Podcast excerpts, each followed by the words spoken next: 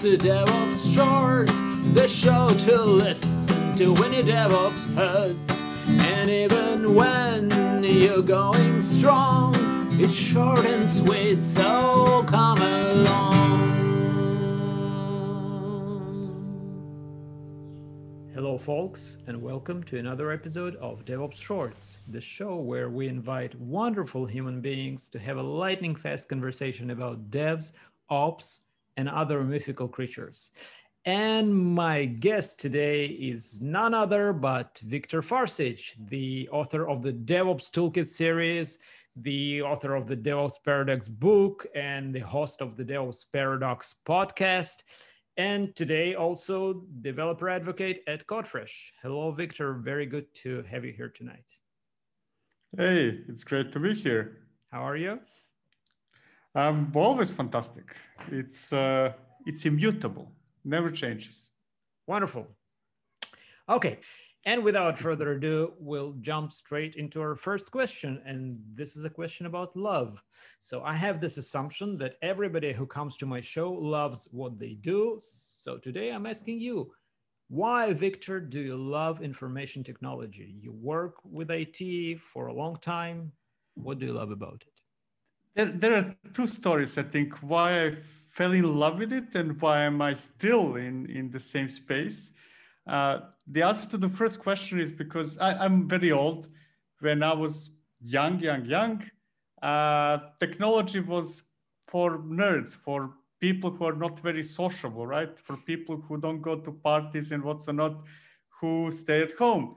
And uh, that's that's at one moment I discovered computer and kind of hey, I have a friend after all.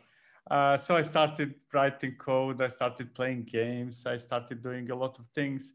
And that lasted for quite a few years. So let's say that I fell in love as a lack of uh, social skills, let's say.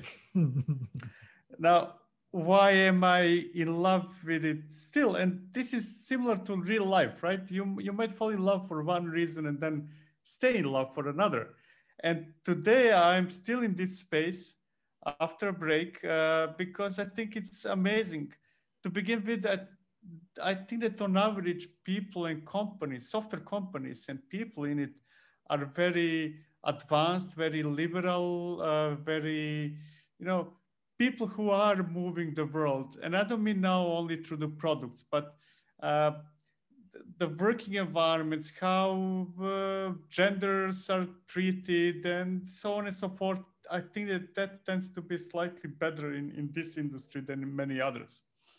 Um, and then there is that aspect of uh, being able to work remote, which is, and being able to work both in a team and alone, depending on what you want, or how you feel at any given moment. So I think that that's that level of freedom while still being paid decent amount of money is probably higher in this industry than most others. You, you usually either, and th- there is one more important thing that I feel, and that is that software engineers might be uh, very lucky because they're people who do things they like and get paid for it at the same time. Usually, people are either working for money or they are working for their passions and then don't earn much money, right? Uh, we are a rare breed, I think, in that that we married those two things, and that's a reason good enough to fall in love with. Definitely, definitely, I agree. So, so you mentioned there was a break between your, your early love for IT and then you went. You, you... Yes, I at one moment I got sick of computers and decided to do something else uh, and that something else ended up being archaeology.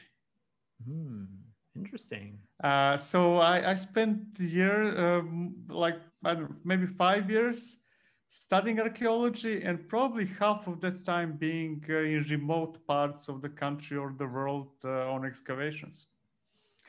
But then they realized that there's a lot of data floating around uh, in archaeology, and uh, that somebody might be required to figure out what to do with that data and that to write some code. that fell that fell into my lap exactly and uh, it's like mafia. I tried to get out, they pulled me back in. Yeah, yeah. Once you start writing code, you can get away from it. Yeah, and I know how it is. Exactly. Okay, wonderful. So we still have uh, something like 20 seconds from this question, more time for the fun questions in the end. And straight away, we'll go to the next question. And that question is about DevOps. You know, this is a DevOps show after all. So, uh, in the DevOps handbook, the authors talk about their DevOps aha moment that moment when they realize that the way that things work in IT sucks, but there is a better way, and that way is DevOps, of course. What was that moment for you? I think it was a series of moments, uh, and all of them being initiated by frustration. And I believe that that was happening long before anybody actually coined the term DevOps. So let me explain. I, I get very easily frustrated. And uh, like almost everybody else, like 15 years ago or something like that, or 20, you know, every comp- almost every company at that time was siloed company. You had developer silo and then testing and then operations and so on and so forth. And at that time, the world was uh, based on I do my part and then I give it to somebody else and then I wait indefinitely uh, until that somebody else does something and then I can continue doing my work. So one of the main reasons why I changed a lot what I do is because of that frustration. Like I was initially a pure developer and then, you know, conflicts with testing departments. And then now, okay, I'm going to start testing myself. Uh, the hell with them, right? And then, oh, and we need to wait three months until I get servers. I started ordering servers myself. And then, uh, hey, to deploy something, you need to wait for three weeks. I started deploying myself. Uh, and when I say myself, there was always a group of people who, who, who felt the same, right? So it's not really only me, but I think that assuming that we define dev, dev, DevOps as uh, joining together development and operations into one cohesive group that works together, then I think that I was doing that a long time ago. Not only me, many other people, right? But those aha moments where, hey, aha, I don't need testers. I don't need to wait for testing, right? Aha, I don't need to wait for develop uh, for deployment. And uh, I think that those were my aha moments. I don't have to comply to the rigid structure of uh, having isolated departments doing a fraction of life cycle of an application or a system. So basically, DevOps brought on by impatience. Yes, almost all advancements are, I, I believe, done like that by impatience or frustration, right? Somebody, uh, somebody is frustrated with like Kohsuke Kawaguchi, the, the guy that long, long time ago invented Jenkins, right? It was also frustration. Hey, I'm a release manager or whatever it was called at that time. I'm frustrated with my job. Let me build something that will do it for me, right?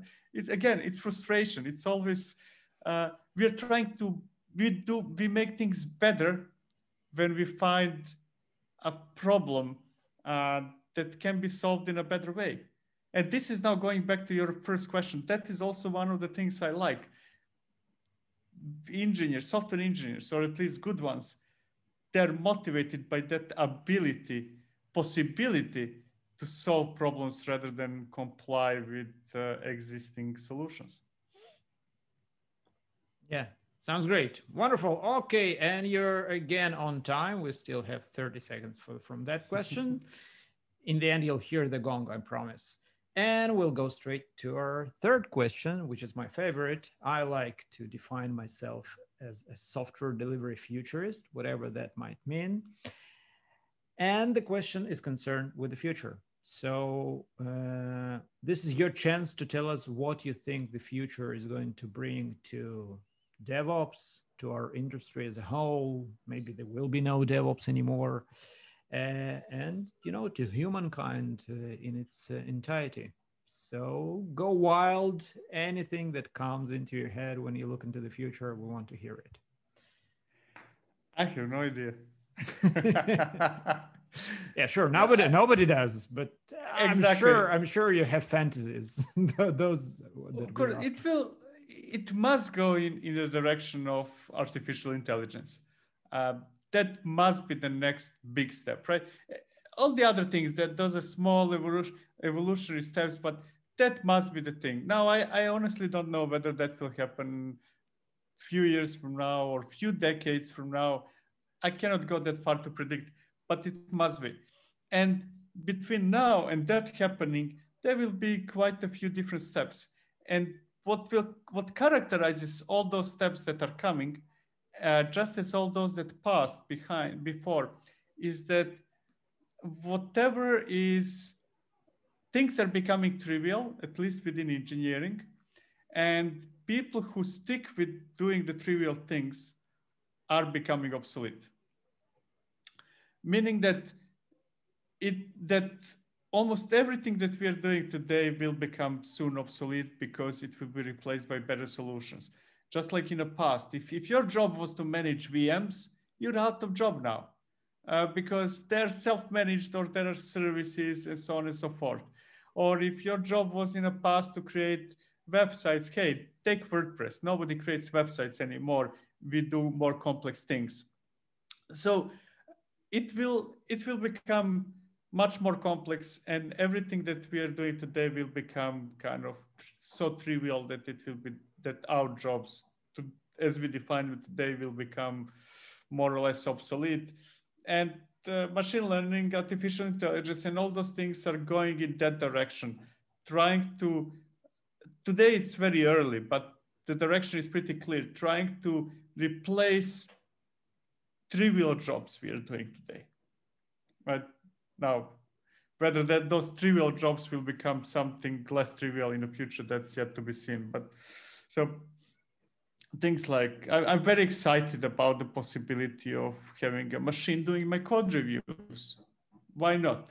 Uh, about machines writing. Uh, that's, pro, for example, one of the things that I believe in 2021 will become huge. And the first real implementation within software engineering of machine learning uh, will be testing. There are so many trivial things we are doing today. You know, uh, click every button and check whether it works. Uh, that, that's so trivial. That's on the edge of being so trivial that uh, it it will be. If I would have a lot of money to start placing, uh, you know, investing uh, I would definitely invest in um, machine learning applied to testing, for example. Okay, okay. I think uh, Kohsuke is uh, looking in, in, into that direction. If you already mentioned yes, yes, launchable or whatever. To be honest, companies. I forgot about that. But yes, yes, that's not the reason why why why that came to me. But yes, he's investing in that direction exactly. Right. Okay. So uh, trivial jobs will be gone, but uh, again, you know, as we see, the trend is trivial jobs are are replaced, but then there's a whole new plethora of non-trivial jobs that we now need. So the, there's always oh. A larger shortage of uh, of uh, IT jobs, of IT as long- professionals. no shortage of jobs. As long as as we uh, each of us individually keeps following the the advancements, our jobs are secure for life. Right now, if you don't do that, let's say that if you're a if you're a person that has 25 years of experience with DB2, then uh, I wouldn't place bets that the Job says. And here's the uh, gong. Uh, okay, we've hit. We've, following at least somehow. We've hit the gong on this one. Wonderful. And we still have a little more time. So here, here's the blitz. Okay, short questions, short answers. So uh, do you believe in cryptocurrency? No. Okay, what's the most exciting tech outside of information technology? Uh, self-driving cars. Self-driving cars, wonderful. Uh, are you afraid of artificial intelligence? Actually, you've already answered this one, but are you a little bit afraid? No, I'm not even sure that I'm not a human. okay, wonderful. So, uh, okay, uh, and we're out of time. The gong will sound in just one second. So, enough Here's the gong. Wonderful, Victor. Thanks a lot. It was fun having you. Thank you. This is amazing. This is like speed da- speed dating. I love it. Short and sweet. Thank you for listening and watch out for new episodes of DevOps Shorts.